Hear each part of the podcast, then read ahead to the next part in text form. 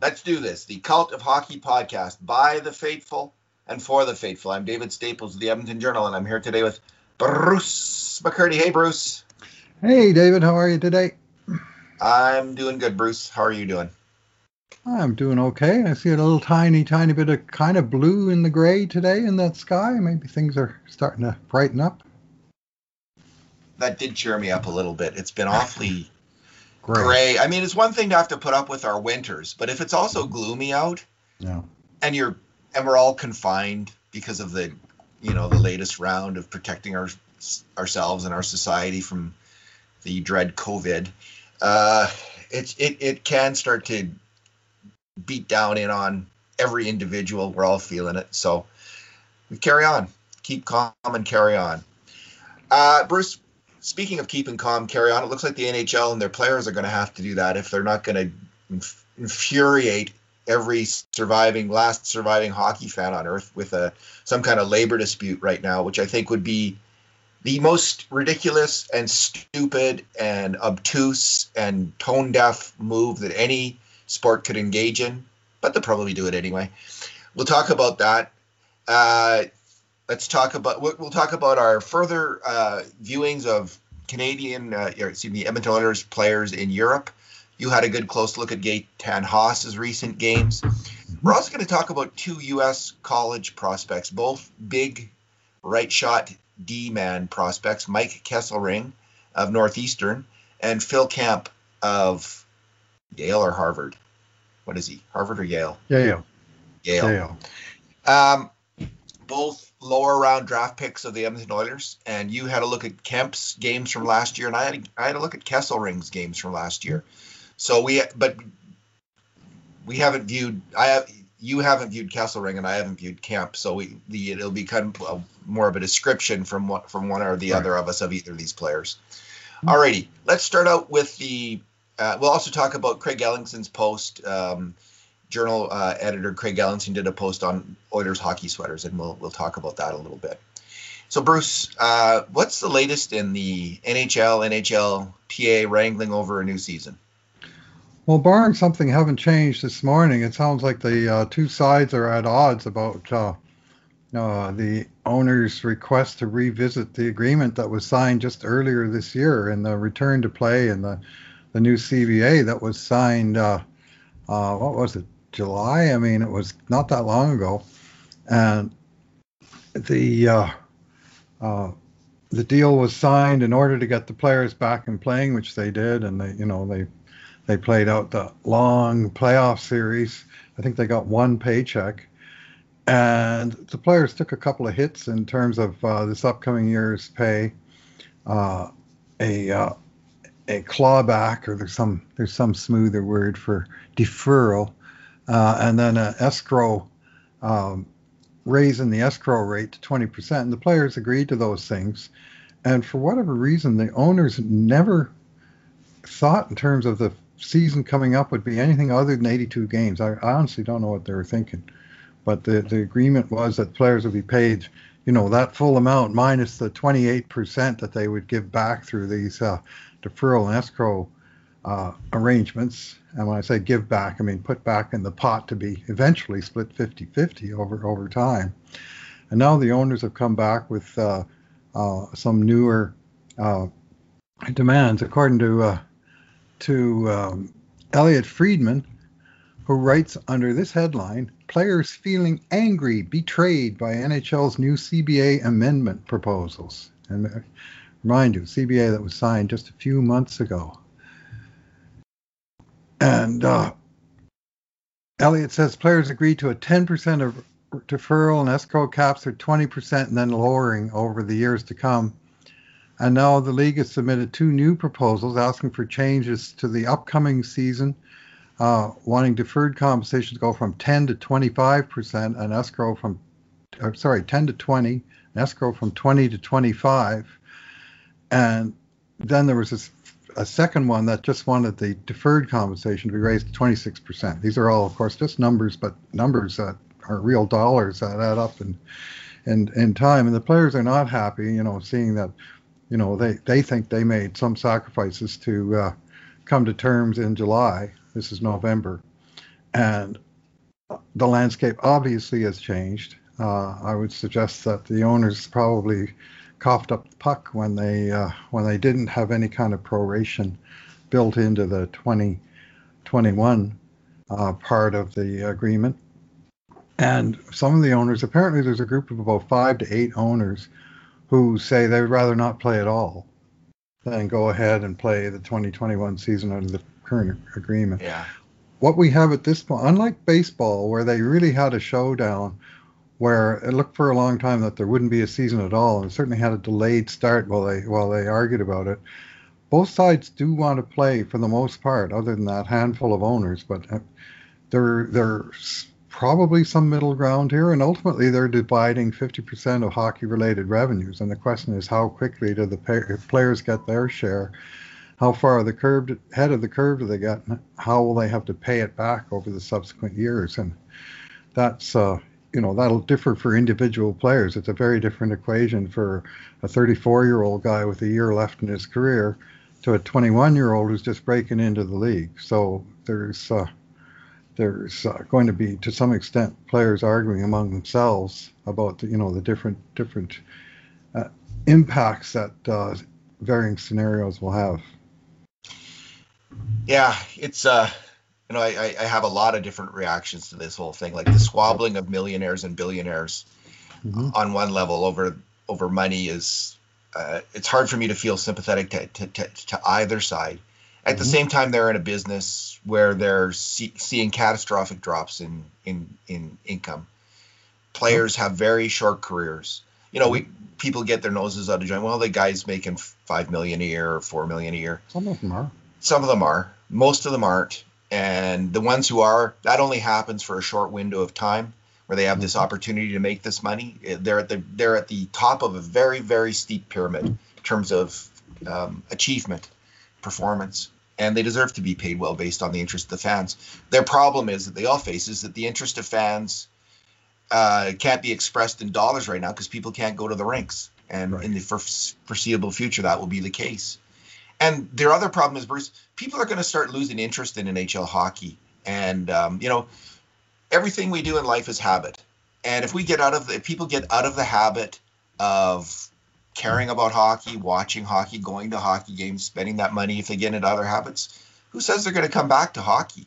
I think they're they're in, in a grave, grave risk of losing 10 to 20 percent of their fans forever, just gone. They're not coming back. And I think that they all realize th- this. And it, you know, so I don't blame the players for being really upset.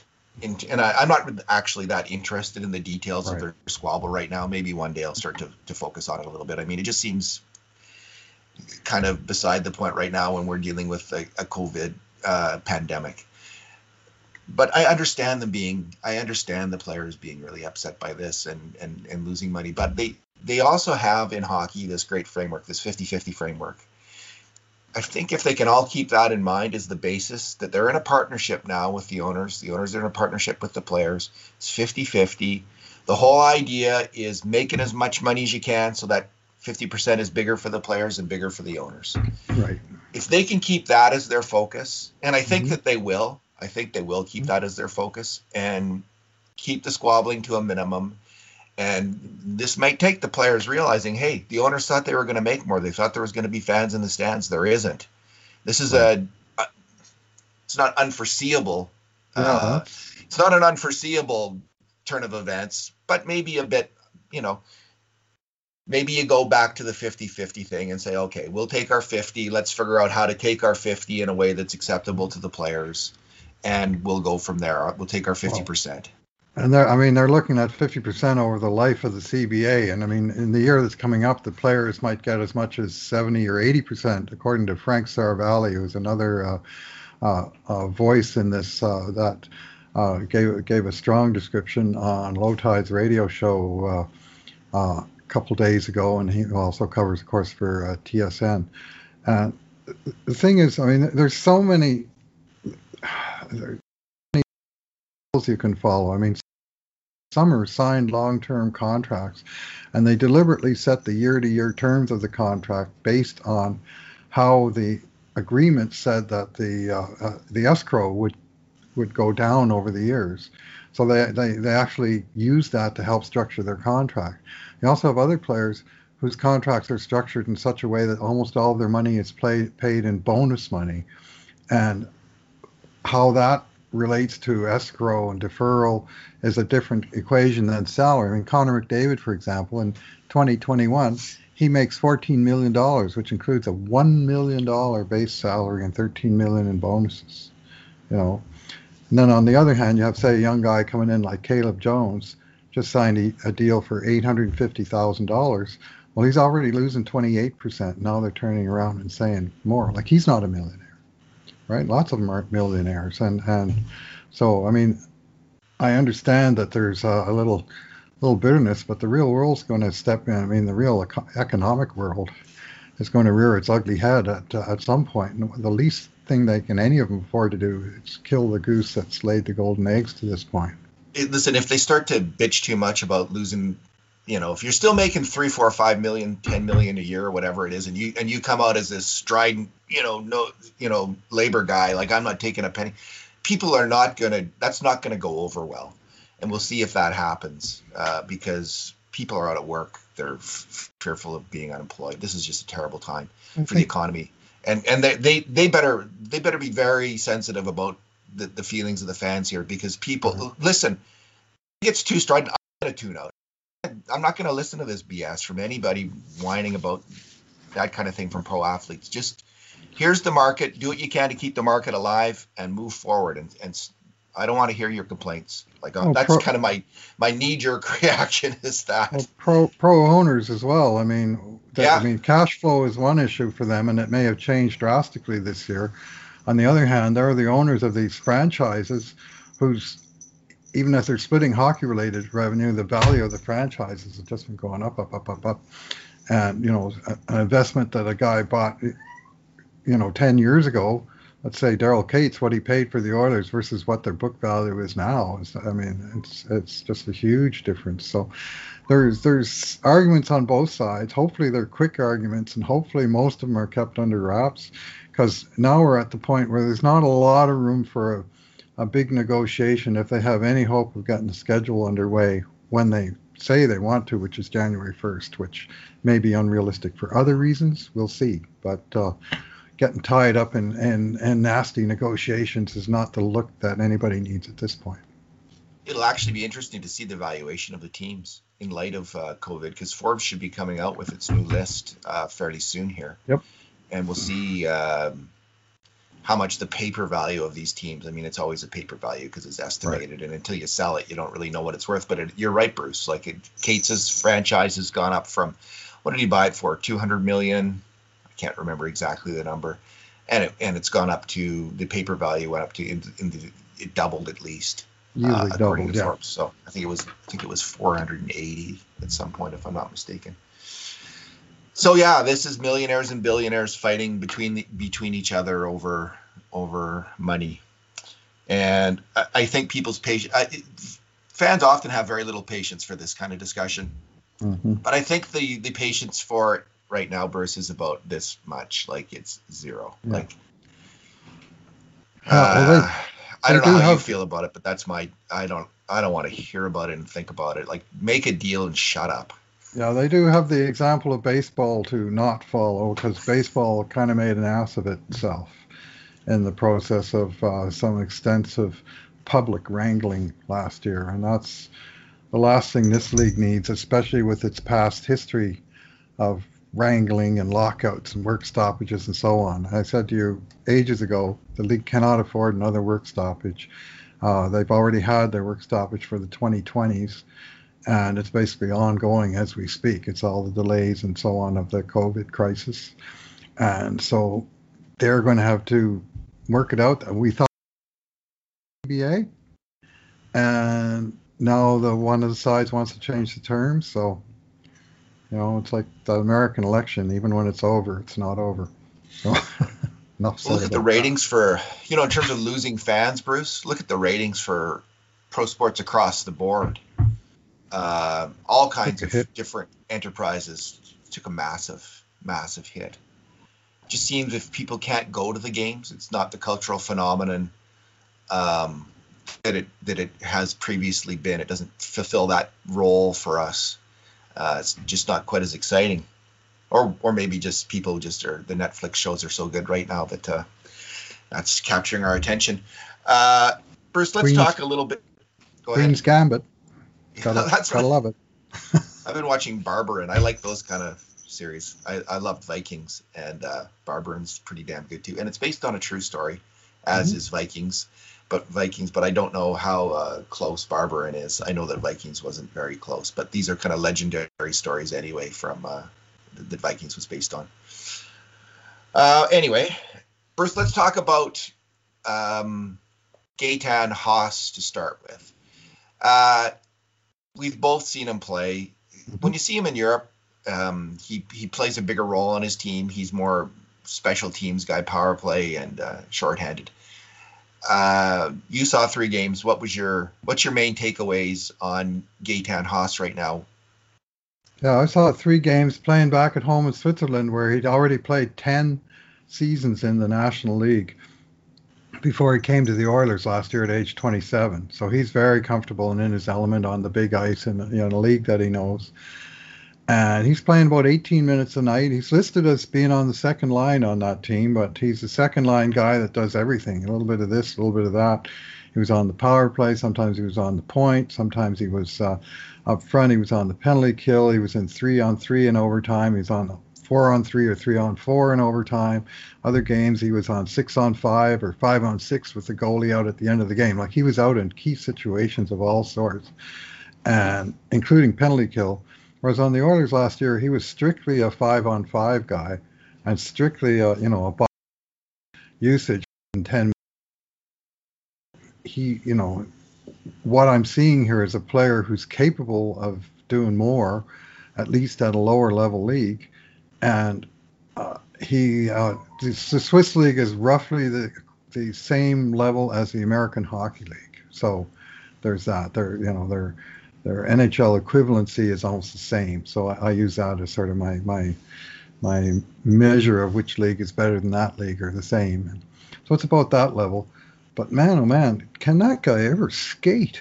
Oh, and he just Yeah. skates and skates all night long. Like he came out. I watched the last three games that he played, and he came out flying right out of the gate in game one, and he just kept on flying for the three games. It's not just the sheer speed, which is is evident every time he takes the puck into the neutral zone, but also the the agility and the ability to change direction. And uh, you know, he's he's uh he's got nice edges, and he's you know he's very elusive. So it's not just foot speed, but it's uh, uh, they have real trouble containing the guy, and he could hold the puck uh, along the boards. Mind you, this is wide ice boards. This isn't NHL boards. It's Zdeno Chara pinning you against them. Uh, I saw one sequence where he held he played keep away for 15 seconds, where he had the puck on the stick for 15 seconds.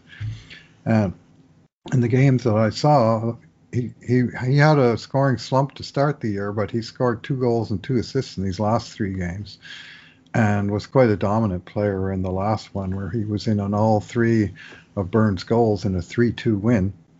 And he's he's really you know I think he's going to hit the he's going to hit the ice skating fast when they do get to training camp here. And this is a whole a whole advantage of these guys going over to Europe and playing games. He's going to be ready to roll. So he's competing with Jujhar Khaira, and they're very different hockey players. I think Haas personally is a much better player at this point in his career than than Jujhar Khaira is. Much more consistent, faster, and most importantly, defensively. You you need your b- bottom line players to be sound defensively. Uh, Jujhar, as a center, as a just struggles with that. Like he he struggles advancing the puck out on a stick. He sometimes struggles covering the defensive slot, knowing who to cover. And these are things that Haas I find is not just okay at. He's really good at those things. He's a very smart defensive player. From everything I see, he just knows who to who to cover, where to cover in the defensive slot. And when he gets the puck on his stick, he usually makes a good play with it, either carrying it or passing it. So I don't actually personally, I, I don't think it's close. And it and it's funny as you were talking about Haas ragging the puck and all the things he can do. A, a, certain player came to mind, and I don't know if it's just popped into your head as well, but you know, going to the the great code, you know, with the 1980 Oilers informing all of my views on hockey, and I'm looking to mm-hmm. rebuild that team in my head all the time. I right. see Haas. I've seen Haas, uh, you know, just in the MacTavish role a little bit, mm-hmm. and um, you know that third line center who who's got a little bit of offensive game who can kill penalties by ragging the puck and uh, is a very smart player. Now he's got to Haas has got to get better on faceoffs. Yep. And sure does. he's he's going to have to play with more confidence and um, he's going to have to like stick in a little bit more if that's the right word. Like you know he, he's going to get his foot in there as they say in soccer. Be a little bit sharper at the point of attack in the NHL, more confident. And, and you mentioned he got knocked down about once a period or once a game in the Swiss league, and he's not a big guy so he yeah. is gonna. He's just gonna have to. He. It's almost like he's got to. You know, like so many of the players to to make it in the NHL, he's gonna have to up that intensity and ferocity just a little bit. Uh, but otherwise, I think everything's there, and I I really am bullish. Uh, I'd love to see like if Turris and Haas are your third and fourth line centers, maybe that you got something going on on your team because those are two pretty good players, I believe. I haven't watched Turris recently though, but uh, I think Haas is a pretty good player. Yeah, uh, well, you mentioned Craig MacTavish, uh, and they do have that bit in common. McT was great at ragging the puck and, and, and, phenomenal at the stops and starts along the wall. You know, when someone yeah. would cut him off, he'd just turn and go the other way with it. And I saw a little bit of this out of Haas, but at a at a at a, at a higher rate, you know, in terms of moving his feet and and uh, just just uh, I mean his uh, his agility is central to uh, to his game. And I'll tell you what, I mean, he's one of those guys, his skating is good enough that any line that he's on is going to be a fast line because he's on it. And we saw some of that last year. The Oilers did have more speed in their bottom six because of guys like him and Nygard and Archibald that uh, that Holland brought in. And of all those guys, I mean, Haas is uh, Haas is I don't know if he's the fastest, but I would say he's he's maybe got the the, the most uh, uh, sort of combined skating talent, four way skating, that sort of thing. So he's he he's very smooth skater. Nygard's probably the fastest, but just think if you had a, a, fourth line of Nygard, Haas, and Archibald. It's not a big line. That is a fast checking line, and those guys work. Those guys all dig in, and they're all smart hockey players. So I, you know, mm-hmm. I, I'd love to see that kind of combination out there. I don't know if we're gonna. I mean, but um, you know, they might want to work Alex Chiasson in there some somehow. But uh, yep. the Oilers have some options, Bruce, on their bottom line this year and the, mm-hmm. and their third line, and it's it's uh, mm. it's fantastic to see. All right, um, Mike Kesselring. Uh, I watched three of his games from late last year, mm-hmm. and uh, we're starting to see all these prospect defensemen. I'm starting to get a sense of them and um, who who can play, who can't play. Now we're just getting brief views of each one of them, and in different leagues of ability. Always have those are two big caveats in terms of our own analysis and what I'm saying right now. So always keep that in the back of your head that I could be wrong, and I know that I could be wrong because it's kind of a distorted lens that I'm looking through right now at all of these players, and and I understand that. So but I'm just going to base all that said. I'm just going to say what I'm seeing right now. And right. Kesselring, I think, is in the higher rung of defenseman prospects on the Oilers. I don't place him in the same place as Broberg and Evan Bouchard at the very top right. of that list. Philip Broberg, as we call mm-hmm. him. Mm-hmm. Broberg, is the Swedes call him. But Kesselring is is he's in the next. He's definitely in the next group. And also in that next group, uh, I think is Theodor Lennström, who's 26 mm. right now, and it's so in right. a different category because again he's older. Mm-hmm. Kesselring is 21, I believe, and he played his first year this year. 21. He was 20 mm. last year. He played his yeah. first year at Northeastern, and so I watched him as he was a 20 year old rookie in that league. And Bruce, he's a hockey player. He just is a hockey player. He, he competes. Um, and this is what I would say separates him a little bit from players like Markus Niemelainen that I'm seeing, and and um, and Filip uh, Berglund or Berglund, as the Swedes call him. Mm-hmm. Kesselring just goes harder. He just battles harder. Everything he does is just he's not he doesn't have the high level of skill of Evan Bouchard passing the puck or of Philip Broberg skating. That's not, but he's not a bad passer of the puck, and he's not a bad skater. Like those are those are things that he's going to have to work on, especially being really slick with the puck. But he reminded me, uh, for a comparison, of kind of a a bigger version of Matt Benning, kind of a kind of you know when Matt Benning first came in, like smart hockey player, kind of tough hockey player, um, can pass the puck, skating's okay, maybe you know Benning, Benning skating and Kesselring that's you know maybe not top drawer.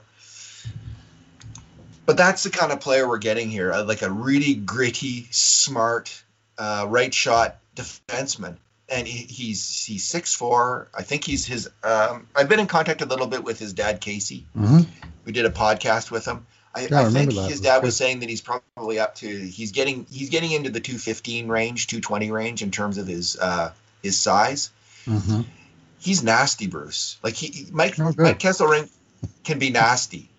He can get in there and battle, and I like that. Like he he he's the guy who puts that little bit of when he's taking a guy to the boards. There's a little bit of extra oomph into that Mhm. taking you into the boards, and I always like that in a hockey player, especially one who wants to play in the NHL. That's part of the NHL game. So I'm saying Sure this guy. If there was a redraft that year, I think he was seventh round, sixth round, seventh round the year he was drafted. Yep. I'm going. He's he's now like at the level of a third or second round pick in terms of a redraft maybe of that year. In terms of what how I see him, Mhm. um, is he he? I don't see him as a lot lower on the on the depth chart than um, than Dmitri Samorukov. wow. He little he'd be just he'd be below Samorukov. Samorukov's an, an a very very good prospect. Mhm. So was Mike Kesselring. Uh, the Oilers really did well drafting this player. This is under the Keith Gretzky, uh, Peter Chiarelli um, regime, and uh, I, th- you know, they'll they'll hit a home run if he makes the NHL. But it looks like there's a chance that that could happen. I see a real NHL potential in this player. Sixth round pick, number 164 overall in 2018. Uh, I saw him in two uh, two development camps, and I was impressed the first time, and more impressed the second time, and saw what I saw as real growth between the two, as you would hope. Uh, his stats are nothing special: two goals, three assists, minus two, in his first year at NCAA, where he was 19 to start the season. Um, but I don't know that stats are going to tell you the whole story of this guy and he's still filling into his giant frame. Like I'm not sure he's going to stop at six foot four either. I think there was talk last year he was six five or six even, and uh, and still filling out. So, of course, in the Joey Moss Cup, we didn't get the opportunity to see the greasiness at play in three on three half ice hockey. It just wasn't that style of game. But the, he certainly has the kind of frame where he can impose himself physically, and if he's that kind of player, hey, I'm all right with that. You know, you need to have some of that on your roster somewhere. He's Uh, not like as- big. He's not like big Bobby Clobber right now. I don't want to overestimate it. Like, but by the standards, by the standards of the U.S. college game, he was one of the more physical players on the ice. So Mm-hmm. Right. I'll I'll say that for now because Mhm. you know to, to be phys- and then to be physical in the AHL and the NHL is a whole different thing, right? You got to really step up if you're going to play that game. But that's what he's going to have to do if he wants to be a professional hockey player. Uh, continue to, to work on that aspect of the game and also improve his his passing, which isn't bad. Uh, they had him on the power play now and then. They had him uh, at the by the end of the year. He was he was on the power play now and then. He was killing penalties a lot. He was on for the five on three, so he got a lot of ice time as as a rookie. The coach really tried him, and this is on a quite a few good defensemen. Bruce, uh, I see my time's getting short here. I got a, an interview coming up, but let's let's deal with uh, the very interesting story of Phil Kemp, who's at Mm. Yale, and uh, they've canceled their season there. Kemp's heading into his senior season as a hockey player. Doesn't look like he's going to be playing hockey at Yale this winter. So, what's he going to do, and what kind of player are we looking at here? Yeah, that's a big question. I mean, Yale, it's astonishing. Uh, they've played hockey for 125 years in a row, and this is the first time they haven't played hockey uh, since the winter of 1894-95. And uh, this They even was played it in 1918. They played it in both wars. They played it in the Depression. They played it through it, everything. they always played some hockey in, in each of those seasons. Now I'm not, I haven't looked up exactly how much, but they were they're the longest running continuous program in the United States, and you'd be hard pressed to find many in in Canada, uh, especially given the NHL gave up an entire season along the way, so you can boot out teams like Montreal Canadiens and stuff. Anyway, uh, they're not playing this year. He was set to be the captain in his senior year. Everything was working out nice for him, and now he's still going to school, uh, but no hockey team.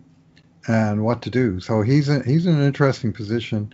Uh, he may be one of those guys. I mean, he's a U.S. college, American-born U.S. college guy, and we've seen this go sideways on Canadian teams before. From John Marino, that the Oilers wound up giving away for almost nothing, uh, or Adam Fox that the Flames drafted, but were never able to convince to come to Canada.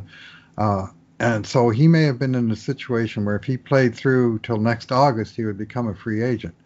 Now, all that said, he's a seventh round draft choice, number 208 overall. So, uh, despite his pedigree on the U.S. national team development program, where he even served as captain for a couple of years, uh, he's he's clearly a player of of high character, leadership skills, all that stuff. From everything we've heard about the guy, watching him play games, uh, I liked a lot of his game, but I, I wasn't overly impressed with his skating.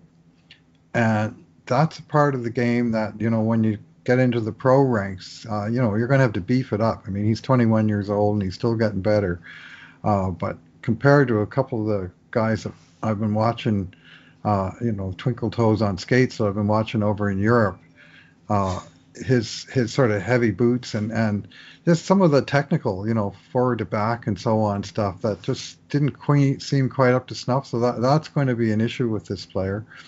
Uh, I do think he'd be worth signing and you know given the entry level run to see what he can do with it because you know his uh, his backstory is good. He's uh, you know he's a uh, gold medalist, silver medalist at the at the high world junior levels and and uh, considered a main part of those teams. Uh, he played all I saw was his three games they played in a playoff series to get to the next round of the playoffs, and then their season was cut off. So they, they won that series, and Kemp was very, very good, uh, especially in game two, where he had a goal and two assists. It was like an out of body experience for, for him. He's sort of rated as a defensive defenseman, but he plays more offense than I expected. On the other hand, his defensive play, uh, I, I was expecting more physicality, and there wasn't really a lot of that. It was just more physical play, or sorry, uh, contained positional game. And uh, he's uh, uh, at this point an intriguing prospect, and he's facing a decision. You know, him a contract right now. What would he do? Would he take it? And if they did, where would they put him? Because there's no guarantee they have an AHL team to drop this guy into. Uh, and so there's, you know, there's a lot, there's so much uncertainty out there in, you know, the world, period, let alone the hockey world. But uh, some people have, you know, reached a, uh, what I call in the headline an inflection point a little sooner than expected for this uh, for this guy. Yeah, that's that's interesting because I've always see, heard of him or thought of him as kind of a rugged defenseman, mm-hmm. and um, that's the rep. He's going to have to be. He's going to have to be, uh, you know, with that kind of skating. So you know the NHL is moving away from that kind of player. So we'll see what happens. Um, I think Kesselring skates well enough mm-hmm. for the modern NHL, and, he, and he, I think he's I, I didn't haven't seen previous years, but I'm you know the story with these big lanky guys like Kesselring is they often get a little bit better with, with, their skating as it goes along, you know, as they grow into their bodies in their 20s, and um, and I think that's what we're seeing with with him is uh, an improvement in skill. So I'm looking forward. I'll have to watch some Kemp games to compare the two because they played at a fairly c- comparable level of hockey last year, and that might be an interesting comparison to make part of it, I mean, it was opponent and, and you know playoff situation and just the style of game they were playing. I mean, this was a three-game series where this third game went into double overtime, so they played 11 periods, and uh, uh, Yale uh, outscored uh, their opponent six goals to five over those 11 periods. So it was very, very low event. Uh, at least in terms of, of goal scoring. So maybe the contained game was the game plan, don't run around out of position taking runs at guys. You know, keep it, keep the play in front of you, kind of thing. So, uh, but I'm just saying in those games, he didn't strike me as being an extremely physical player, which is kind of what I was expecting to see. Well, it's interesting. You know, the Oilers have like they have this plethora of mm-hmm. players that we can keep an eye on. Yep. And again, at the very top, there's these two high draft picks, Bouchard and Broberg, and then then there's this this whole group of players who are kind of separating out as the years go by into different uh, categories. So you know, there's there's Lagesson and Samorukov, um, yep. Kesselring and Kemp. There's uh, Baron Jones. you know, I mean, did you say yeah, Baron Jones? Jones yeah, Baron I mean, Jones, who are yeah, third, fourth, and, and fifth. So some rounders. of them are. The question is, who's going to be the bearers and the Joneses, right? Like, who's who of these guys is going to step up?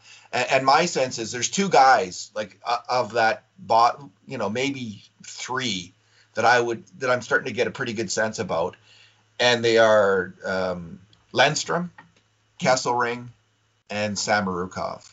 Mm-hmm. And between those three guys, I think you're going to get at least one NHL defenseman, maybe two, for the bottom pairing. And that's really good news for the Oilers. I just think all three of those guys can really play hockey. Like they're just good hockey players. They're smart hockey players, and uh, they compete. So um, Kemp, Kemp uh, is smart. I didn't say that, but he really is. He's he is a. Eh? Oh yeah. Yeah. Hey, right. captain of Yale University, man. well, you never know. His, history major. Of course he's smart. Uh, all right, Bruce. Uh, thanks for talking today. It was uh, good to talk to you as always. Yeah. Thanks for listening, everyone. And in the meantime, and in between times, this has been another edition of the Cult of Hockey podcast.